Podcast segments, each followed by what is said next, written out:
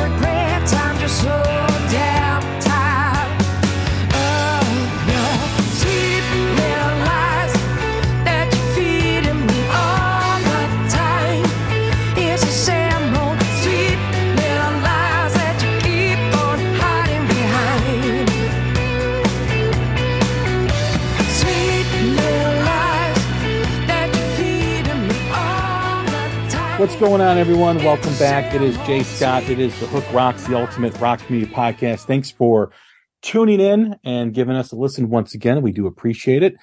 We are part of the Pantheon Podcast Network, a great network of music-related podcasts. You can find something for your taste on pantheon podcast dot com and on all social media platforms, Instagram, Twitter, Facebook, at Pantheon Pods, everything from vinyl to blues to everything.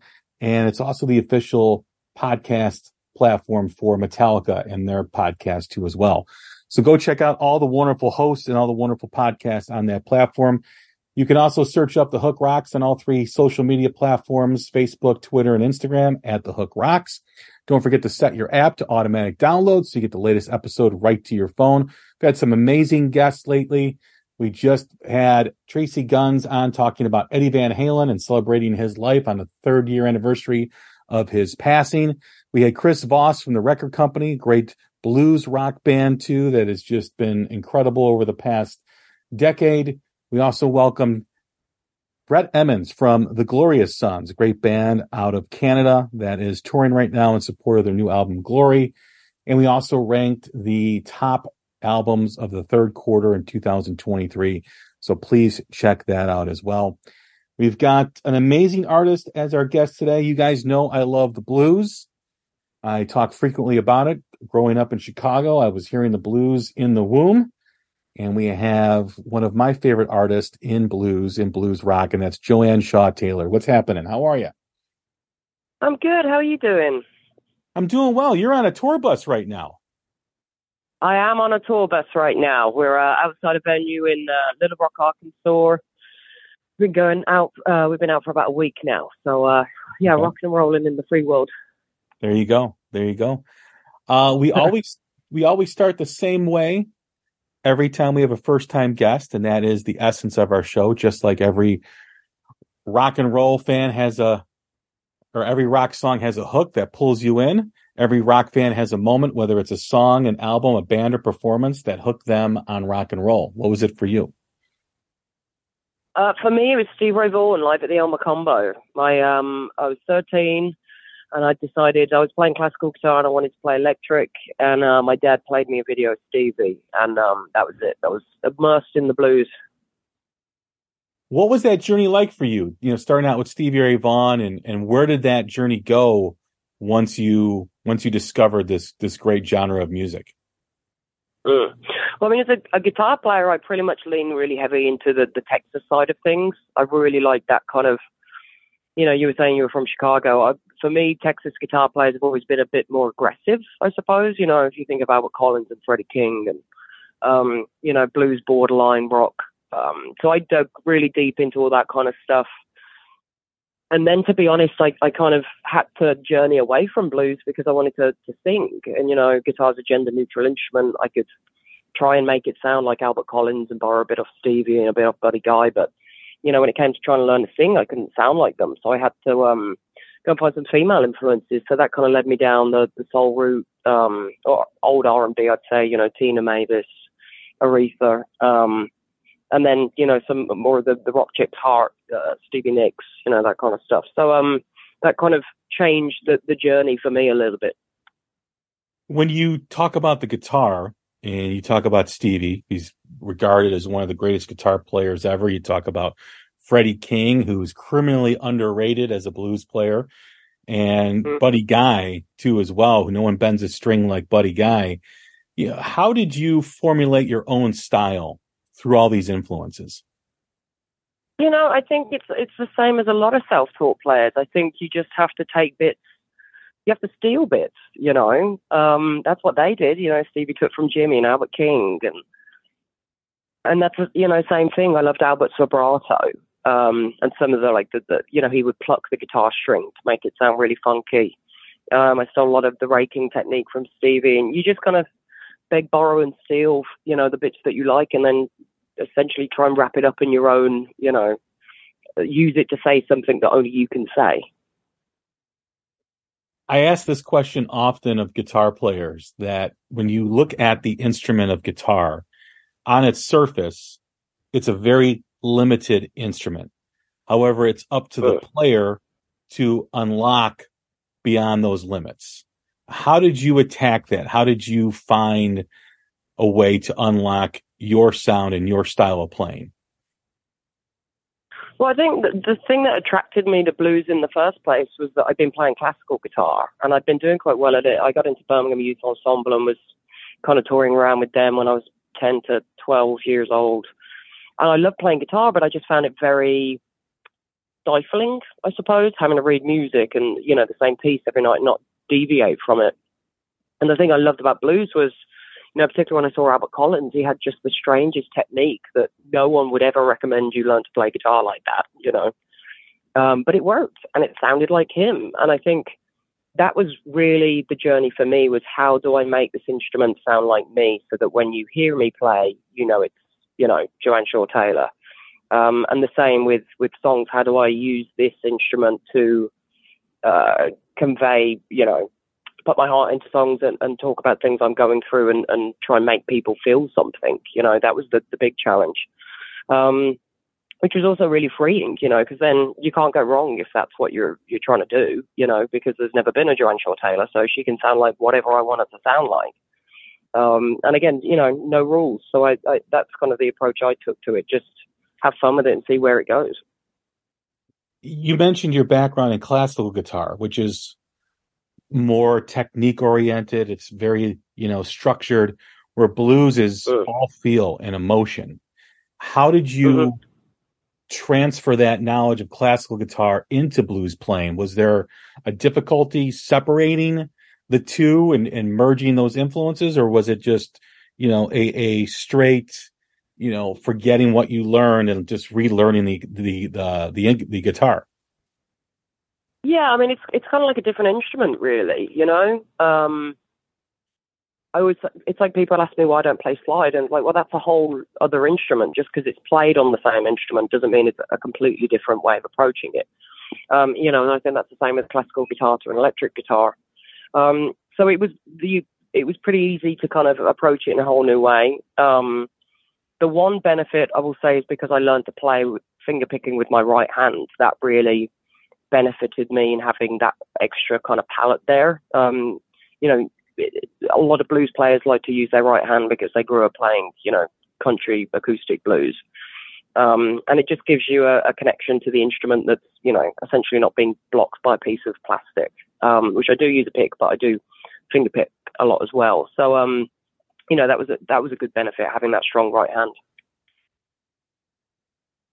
Blues is such a emotional genre of music. In fact, I believe it's probably the only part or only genre of music that is based solely on emotion, because it's all in what the individual is feeling, and it's all in how they transfer those emotions onto the guitar and sp- have the guitar speak for them. And what's amazing about blues is, like, you can have ten different versions of the same song and everything sounds different just by the player, the way they phrase, the way they attack, the way they, you know, pick the strings. How do you, how do you get the emotion from within yourself out with, with the blues? How do you, how do you transfer those emotions from within you? Um, ooh, that's a hard question. Um, I mean, there was no, looking back, there was no thinking about how I do this. That was the the um, the reason I wanted to play, was that I just could use it as a vehicle to be, you know, emotional. So I, I don't think you need to overthink it as such.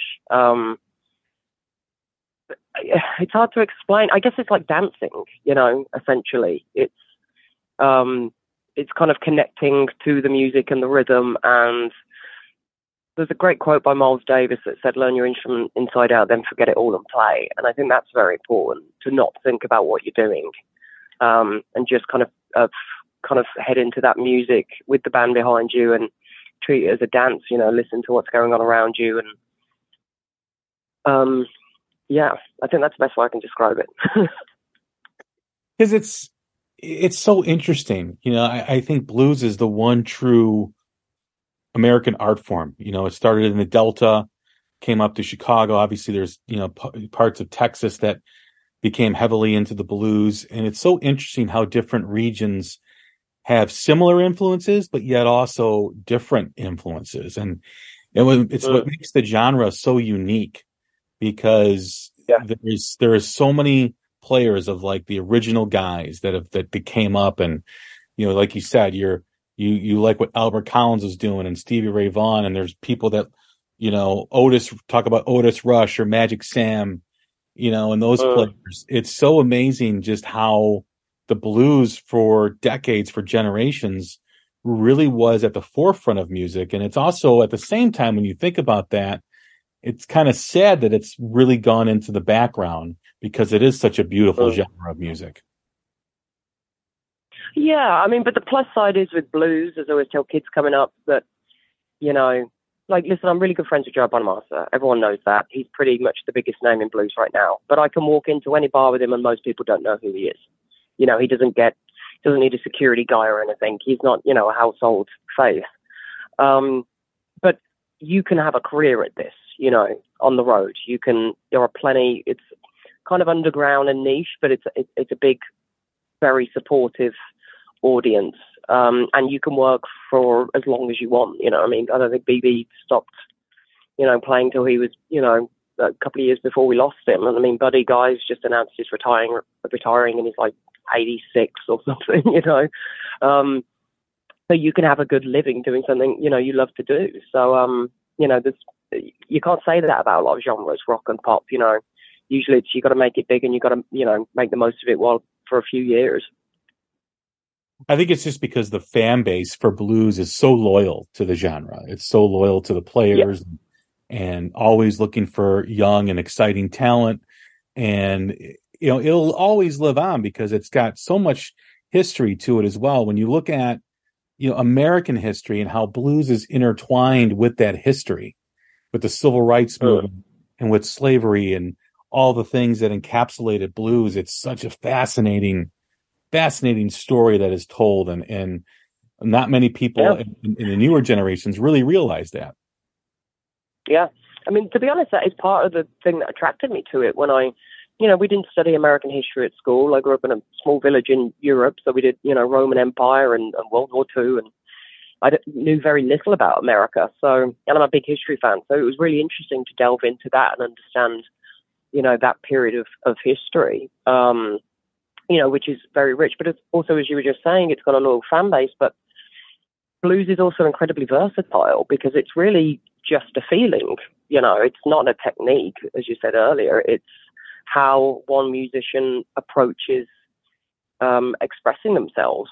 So it can always, you know, blues could be Freddie King or Albert Collins, or it could be Sunhouse, or it could be Bonnie Raitt and, you know, uh, the Fabulous Thunderbirds or John Mayer, you know. Um, so it is very, you know, a versatile music. It also has to be therapeutic too, as well, because you have an outlet that allows you to play what you feel and allows you to mm. speak what you feel too, as well. I mean, that has to be something that maybe isn't appreciated as much as it should be, because it's just, like I said, it's all based on feel and emotion. And it's just amazing how you can get so mm. much out of what you're feeling on how you're playing. Yeah. I mean, that's, you know, sometimes fans ask me, like, why does this album sound like this? Why didn't you go heavier or do this? And it's like, because that's not what I was feeling. And the my job is to make you feel something. So if I'm not feeling it, if I'm just kind of, oh, we should do four rock songs and, and three soul-y ones and three blues ones, you know, it's not paint by numbers. I got to play stuff that I really feel in order to make you feel it. Um, so I think that's the most important thing as well, is just authentically being yourself, you know? Yeah, it, it's just, it really is. I mean, when you have emotion, or if you're feeling something inside, whether it's anger, happiness, do you hear music? Do you hear how it feels? Yeah, I mean, I definitely write from that point of view. Um, you know, it's like there was a, a song recently that everyone said was quite poppy, and it was like, it was about a breakup. I was going through a breakup, and, you know, that's going to be a melancholy kind of song. It's not going to be, because that's the kind of person I am. You know, I'm not going to, I'm not going to do a death metal angry song, you know. Um, so, yeah, you definitely, uh, yeah, you, you hear what you feel. Hello, Pantheon Podcast listeners. Christian Swain here to tell you more about my experience with Raycon earbuds. Our family now has three pairs of Raycon earbuds around the house, and my wife just grabbed a pair of the Headphone Pros to replace some headphones from a company that was double the price. And yes, she loves them. Now, if you haven't pulled the trigger on a pair of Raycons, or even if you have, but you're in the market for another pair because they're just that good, well, now is the time to check them out, because they just launched their upgraded model of the best-selling everyday earbuds. With Raycon's upgraded everyday earbuds, now you also get active noise cancellation, ergonomic design, and multi-point connectivity that lets you pair with two devices at once, new quick charge function, three customizable sound styles plus awareness mode, available in a variety of vibrant new colors to complement any and all skin tones. I even have a pair of earbuds in a cool green color. I have tried just about every earbud known to humankind, and these Raycons are fantastic. Seriously, if you've been wanting to check out Raycons, there truly is no better time. You're going to ask yourself why you didn't check them out sooner, and Raycon offers a thirty-day happiness guarantee. So what are you waiting for? Go to buyraycon.com slash Pantheon today to get twenty percent off your Raycon order, plus free shipping. That's right, you'll get twenty percent off and free shipping at buyraycon.com slash Pantheon. buyraycon.com slash Pantheon. Hey folks, Stefan Shirazi and Renee Richardson here from the Metallica Report. And we are proud members of the Pantheon podcast family, where the best of music and podcasts unite. We've got something pretty cool for you. We're giving away an exclusive Metallica merch package worth over two hundred fifty dollars. That's a whole lot of Scary Guys, Skulls, M seventy-two, and other sought-after Metallica swag. And we've made it easy for you to win. Follow and share the Metallica Report, and you're in the game. Go to pantheonpodcast.com slash Metallica, enter your email, and hit that button to be entered to win. And just like that, you're eligible for our monthly exclusive Metallica merch package. And guess what, rockers? You can enter every month, so just do it. And while we love our global brothers and sisters, the lawyers won't let us ship outside the U S. How did you merge the lyrics and in, in, in singing about what you feel and match what you're playing, what you feel? Was that a challenge for you? It was a really big challenge, actually. I struggled to write for a long time. And then I kind of had an, a bit of an epiphany. I'd written, uh, the first song I ever wrote is the first song on my first album. It's called Going Home. And I'd gotten this kind of bluesy, dark guitar part, and I couldn't figure out what to write about. And then when I was at school, when I was twelve, my school friend um, hung herself over the, the Christmas break and unfortunately passed away um, and didn't leave a note.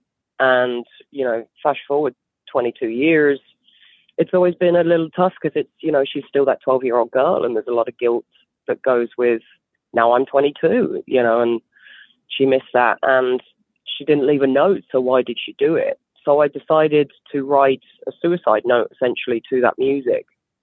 And it really helped me process that whole thing of, like, what could have been possibly going through her mind. Um, and I think that was an epiphany for me of, like, use this to get through things. You know, most people go through stuff in their life, but they don't have an outlet like I do. That's one thing I'm so thankful for, that, you know, whether I, it was losing my mom, I wrote a song, Fade Away, about that, or breakups, or being really happy about something. You know, I get to use this um, creative form to ex- not only express myself, but to connect with other people over, you know, things that we all go through and kind of heal, you know. That's really the amazing thing about blues, is that when you do write, you're, you know, whether it's you or another artist, the fan, the person that's absorbing the music, is more or less hearing a diary entry of that person's life. Yeah. Yeah, exactly that. I've always said it's like journaling, really, but to music. um, you know, and it's really interesting for me now. We're starting to get lots more women coming out. I always had quite a male-dominated audience, which is kind of usual in, like, the guitar blues market. And um, I realized it's because I'm female and I'm writing from a female perspective. So, of course, the things I'm singing about are probably going to hit home with women more than, you know, I don't know what it's like to be a man. I've never been one. Um, So that's been really interesting to see. The new single is Sweet Lil Lies. It's streaming everywhere. It's available everywhere. How did that song come about? Uh, actually, I wrote that song on piano. It was one of those things that I'd written a lot for Nobody's Fool, the most recent album. And um, I kind of got to that point with writing where you look at the guitar and you keep repeating things you've already written. So I decided to sit down at piano and, and you know, it's not an instrument I know, certainly don't know it as well as I know guitar. Um, so it was a bit more freeing, and I came up with the, the piano part and then wrote it around that. Um, and actually, Joe Bonamassa helped me out, because as soon as I wrote the piano part, I had a sweet little lies all the time stuck in my head, to the point where I don't know if this is bad because it's stuck in my head, like it's really annoying, or is it good? Um, so we went out for dinner. I was like, hey, can I play this? Like, is it annoying or could it be something? She's like, finish the song. It could be definitely something. So um, I owe my big brother a beer for helping me out on that one. You know, it's an amazing song. It really is. And, and you, you talk about writing on a piano. How did that, obviously you don't know it as well as guitar, like you said, but how did that unlock more, more parts of your creative brain? To, you know, did it change how you write a melody? Did it change how you structure a song? Were there any differences in the end of putting this song together because of the because it was written on piano? I think so. I think melodically, because really, if I sit at a piano, I'm working off what feels and sounds good. Whereas sometimes with guitar, particularly if you've been writing a lot, you tend to be uh, restricted by habits. Like, oh, this sounds good, and usually now I would go here. Um, it's a little hard to, to think outside of your usual box, you know? So, I mean, sitting at a piano, that is an instrument you don't know, but you can, you know, press down and go, well, that sounds pretty, and what if I go here and, you know, kind of sing along? And so it's, um, yeah, it opened up a few more areas I probably wouldn't have, have, have approached on the guitar. You're on the road now touring. How much longer through this year are you touring, and what are the plans for next year? Um, we go straight through till December first. So I'm out for the rest of the year, pretty much. I have a break of a week in the middle, which is when I'm going to go home and put up my Christmas tree and all my Harry Potter decorations, so that when I'm done touring, it's Christmas. Um, and then next year we start up again in uh, the U K in February. When you're on when you're on the road, do you create a lot? Do you write a lot, or do you kind of need a certain space or a certain area to write music? Uh, I did on the last tour, and that's when I finished uh, the, the album we've just recorded, which isn't out yet. But um, I did on the last tour. Unfortunately, this tour I've just got a puppy, so um, that's not giving me a lot of time on tour to sit down and be creative. But um, usually I spend a couple of hours before soundcheck in the dressing room, kind of getting some ideas together, um, which is also a necessity because when you tour a lot, it's nice that your time off is time off, you know, to focus on your friends and, and family and relationships and kind of, you know, make sure you've got that um, balance, I suppose, in life. You know, when you're when you're writing, I've talked to artists who say they can write on a battlefield. They don't. They can. They're not distracted. They can get in that bubble and and just hone in on what they need to do. And then there's other artists that need a certain experience or certain atmosphere to write. Are you pretty adaptive in your creative process?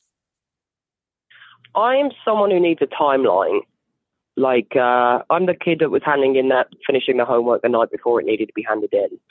I need that kind of panic to um, get me to, to work. So if it's like, I think Dirty Truth, my one album I wrote three days before we started recording. Like I need to be panicking and, and really to force myself to focus. I've, I've got I'm A D D, so uh, that that kind of that kind of helps me. I don't think I could focus on a battlefield. I would never want to be on a battlefield. I think all unless it's in the wizarding world, and then I'm down for it. Yes, yes. When you are per- making a new record and making, you know, you have a, a whole bunch of songs that you're bringing in the studio, is there a common thread with the songs? Do each song stand on their own? Are you trying to say something through the whole album or just song by song? For me, I think I go song by song. I think, you know, make sure every song's as good as it can be, and then you record the best ones. Um, you know, and... and usually the best ones are the ones you feel the most. So, um, you know, I'm, I'm, I'm not the kind of person that tries to do fillers. You know, I try and make every song as strong as it possibly can. And, um, yeah, but it's all kind of standalone for me, I think. You know, I think when you, I think back when you talked about writing a song on piano, you know, it, it's known too that from time to time, and a lot of his music and later on in his career was, Eddie Van Halen wrote a lot of his guitar parts on piano. Oh, really? I didn't know yeah. that. Yeah, he, he was a classically trained piano player. And I did know that, but I wouldn't have thought he was a... Um, I didn't know he wrote on piano. Yeah, I mean, not everything, but a lot of his work was written on piano, and you can kind of hear the different types of melodies, and, and it's interesting, mm. you know, when, when a guitar player like yourself and, and he does and other players write on a different instrument and transfer that over to the guitar... I think it's such a cool thing because it really, it takes the listener on a different type of journey. And imagine it takes you, the artist, on a different type of journey. Yeah. I mean, it's, again, it's essentially like, it's just more tools in your arsenal. You know, it's like if you were to draw a picture and all of a sudden you've got extra colors to play with, you know, um, so you can, you know, grow the picture further. I think that's the best way of kind of explaining it. It's, it's the same picture, but there's extra colors. What can we expect from the new album that you recorded? Um, I'm really excited about this album. The last album, Nobody's Fool, was a really fun one for me because I did sort of like two traditional blues albums back to back. So I kind of messed around a bit more and tried to push myself as a, as a, a songwriter and have it be a bit more diverse. So this one has kind of, I've worked it as like a stepping stone from Nobody's Fool, which was a bit more poppy and soul, and kind of bridged the gap back to blues. So, um, you know, focusing on kind of the challenges writing pop songs that feel like blues is what I love. Interesting. How long was this process for you? How long would, would, did you sit with these songs before you recorded them? Uh, it was pretty quick. I had quite a few left over from Nobody's Fool, which really felt like, again, that would help bridge, you know, back to the blues. Um, and I did a lot of collaboration. I wrote with uh, my guitar player, Joey, and Um, my friend Carmen Vandenberg. Um, so it was, it was, it was pretty, it was a fun one. How do you decide on approach for an album when you're, when you're putting that together? Like you mentioned that you wanted to kind of have a bridge back to the blues. How, mm. what did you, how do you, how do you come to that conclusion? How do you come, come to that decision? That's what you want to do. Uh, well, I think for me, the, the main thing I focus on is when I look back, you know, at my career, hopefully when I'm very, very old and grey, um, I've always said I want my albums to sound like Joanne Shaw Taylor. Every album's going to be different, but I want it, you know, to all sound like one artist. Um, so I think for me, you know, that is important to say, how do I get from something like Nobody's Fool that had some pop songs on it and kind of a punk song, and how do I make this album, if you were to look back, you know, I don't want Nobody's Fool to be too much of a departure. You know, I want it all to flow. So that's the only main concern for me. But the main thing, again, to focus on is just write the best songs and, and pick the best songs. Um, and even if you don't write them, you know, uh, because, you know, it's like Dave Stewart said to me once, everyone's favorite guitar solo is Hotel California. And that's because it's in a really good song, so everyone's heard it, you know. No one ever says White Cliffs of Dover, um, you know. Very true. Very true. When you, um, you know, when you when you're, you know, creating, you know, a record, an album, when you're thinking about the process, you know, there's always, you mentioned that you want it to sound like Joanne Shaw Taylor. Is your sound still evolving? I hope so. You know, I mean, that's going back to that thing we discussed about emotion. Um, you know, I'm still writing. Like, you know, there's the, the Adele joke of, like, you have to break up with someone everyone to, every album, to, you know, to get songs. And, you know, a lot of the stuff I'm writing about is the relationships I had ten years ago, but now I'm thirty-eight and I, you know, have a different take on them and I feel differently about them. So I hope as I age, you know, that will come into play and uh, there'll be different emotions and different feelings about the same old emotions, if that makes sense. Um, so, yeah, I definitely hope it evolves and, you know, is an, music is an extension of me, and hopefully I'm going to change and continue to be a better person and more experienced and, and older and wiser. And, you know, hopefully the music will reflect that.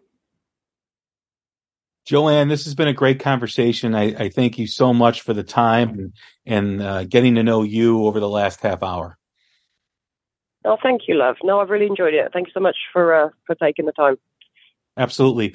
Everyone, that is Joanne Shaw Taylor. Check out her new single, Sweet Lil Lies, on all streaming platforms. Looking forward also to her new album when that comes out too as well. And go check tour dates on her website. All her information will be in the show notes. So once you're listening and once you stop listening, scroll down and you'll be able to get all her information for social media and her website.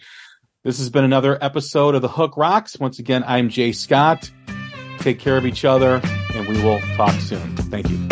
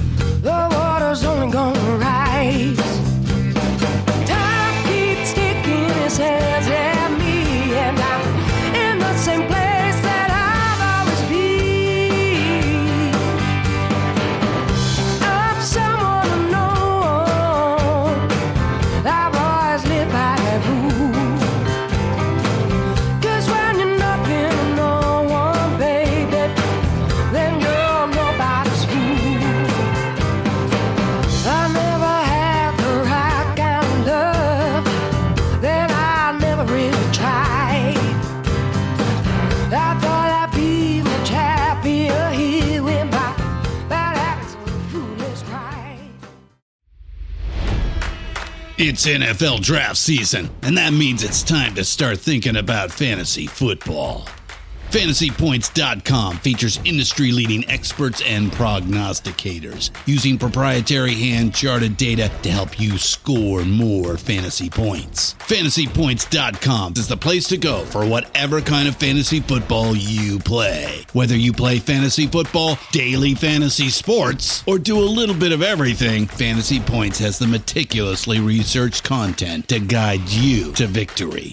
And why wait for the fall? Fantasy Points also covers the new spring football league, the U F L. Join the guru, John Hansen, Scott Barrett, Joe Dolan, and other massive names in the fantasy football universe with an exclusive offer. Use code Pantheon for fifteen percent off any Fantasy Points package, including the all-in package, with access to every article, tool, and data nugget that Fantasy Points has to offer. That's fantasy points dot com and code Pantheon for fifteen percent off at Fantasy Points. fantasy points dot com. Code Pantheon. Score more fantasy points.